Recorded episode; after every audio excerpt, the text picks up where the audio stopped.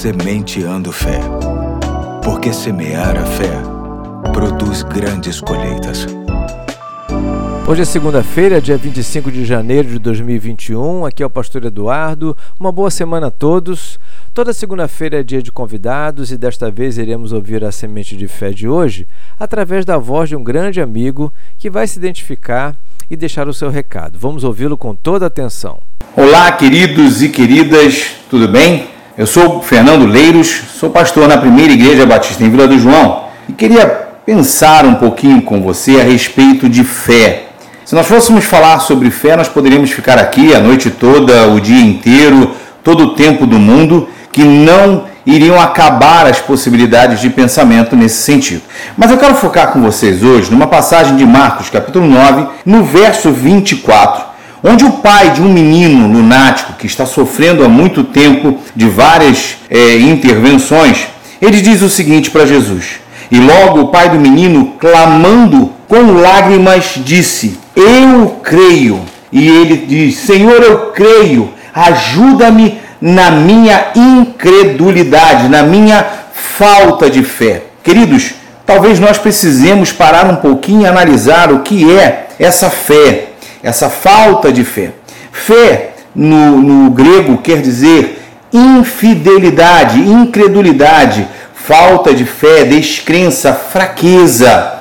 No Aurélio, essa infidelidade tem o seguinte ideal: deslealdade, traição.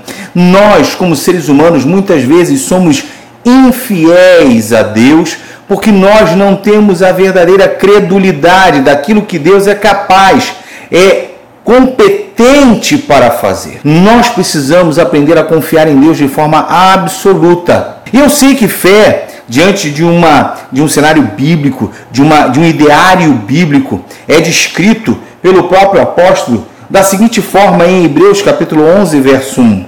A fé é a certeza das coisas que se esperam e a convicção das coisas que se não veem. Querido, eu digo que não é fácil ter fé, mas é possível ter fé. Quando a gente passa a entender que Deus é o Deus dos impossíveis, que Ele tem a competência de trazer à existência tudo que era nada anteriormente, a gente passa a ver um Deus que pode gerar e criar e fazer e resolver todas as coisas. Mas para isso é necessário que nós entendamos que somos fracos e precisamos talvez gritar para o nosso Senhor como aquele pai desesperado gritou com lágrimas: me ajuda na minha incredulidade. Que hoje você possa fazer essa oração e que você possa renovar a sua fé em Deus, renovar a sua fé em Jesus e entender que Ele é capaz de dar a solução para os seus problemas. Que Deus te abençoe. Saúde e paz em nome de Jesus. Amém e amém. Até mais. Valeu, Fernando. Muito obrigado pela tua participação, pela tua palavra. Um abraço para você, para sua família,